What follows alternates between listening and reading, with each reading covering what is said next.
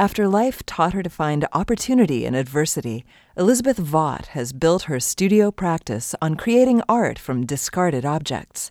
Working with the WFIU Arts Desk, IU journalism student Rachel Creech produced this story about the Martinsville, Indiana artist. Elizabeth Vaught claimed art as a hobby when she was a little girl growing up in Paineville, Kentucky, where she says her father taught her to notice things. As an example, one day we were driving down the road and uh, he said, Look at that crop. He said, All the ears are in a row on the corn. And I said, Daddy, why are they all the same? And he said, Because that farmer has got he's got everything perfect in that field and so the crop is uniform. My father continually was always observing and he looked at everything and he taught me that. As she grew up, Elizabeth had no plans to become a professional artist, but there was one she admired, and he wasn't the kind of artist who showed in galleries. There was this old man, and he was a rough old cob, and he painted signs. And whenever me and my dad would take the grain to the elevators in Owensboro, I'd say, Daddy, do we have time to see the old sign painter? And sometimes we did, and sometimes we didn't. But I'd walk up to him every time and I never lost fascination how he would hold his brush and how he would make these beautiful strokes into words. And I'd say, "How how do you do it? Just how do you do it?" And he grumbled, "You just do it." Elizabeth adapted the old sign painter style into her own, but still considered art only a hobby. Her life was full of other things, including three children and helping on her family's farm, and that's where the accident happened.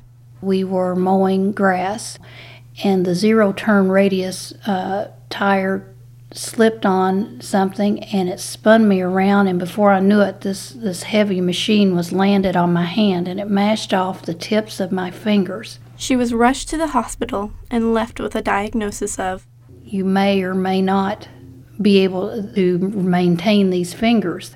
And so I went through the worst case scenario and I realized I never really the worst case scenario was I wouldn't be able to draw again.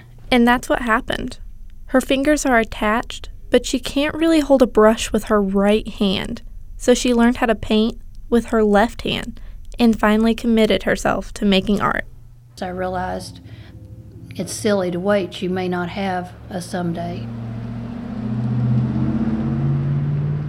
And she started her professional art career on the square in Martinsville.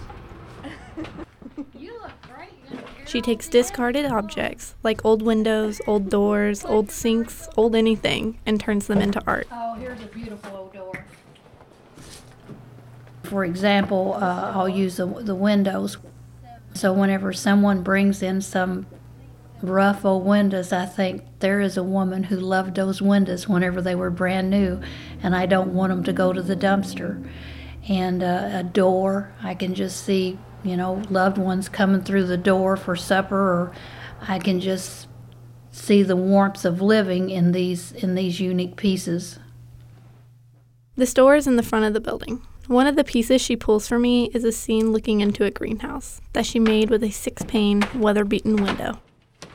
And I've got a row of um, terracotta flower pots painted in it, and it's the sun coming through this greenhouse with these uh, healthy, happy geraniums. And, uh, and it's like you're looking into a greenhouse through an actual window of an old glassed in porch. Her work is easily identified all over Martinsville. People will actually say, That's an Elizabeth. And for that, she says she wouldn't give back any scar on her hand. Last year, I had the most wonderful thing happen to me. We had a local sign company who does the vinyl lettering come up to me in the studio one day and he said, How do you do it? And I fought back tears and I said, You just do it. For WFIU, I'm Rachel Creech. IU journalism student Rachel Creech worked with the WFIU Arts Desk to produce this story.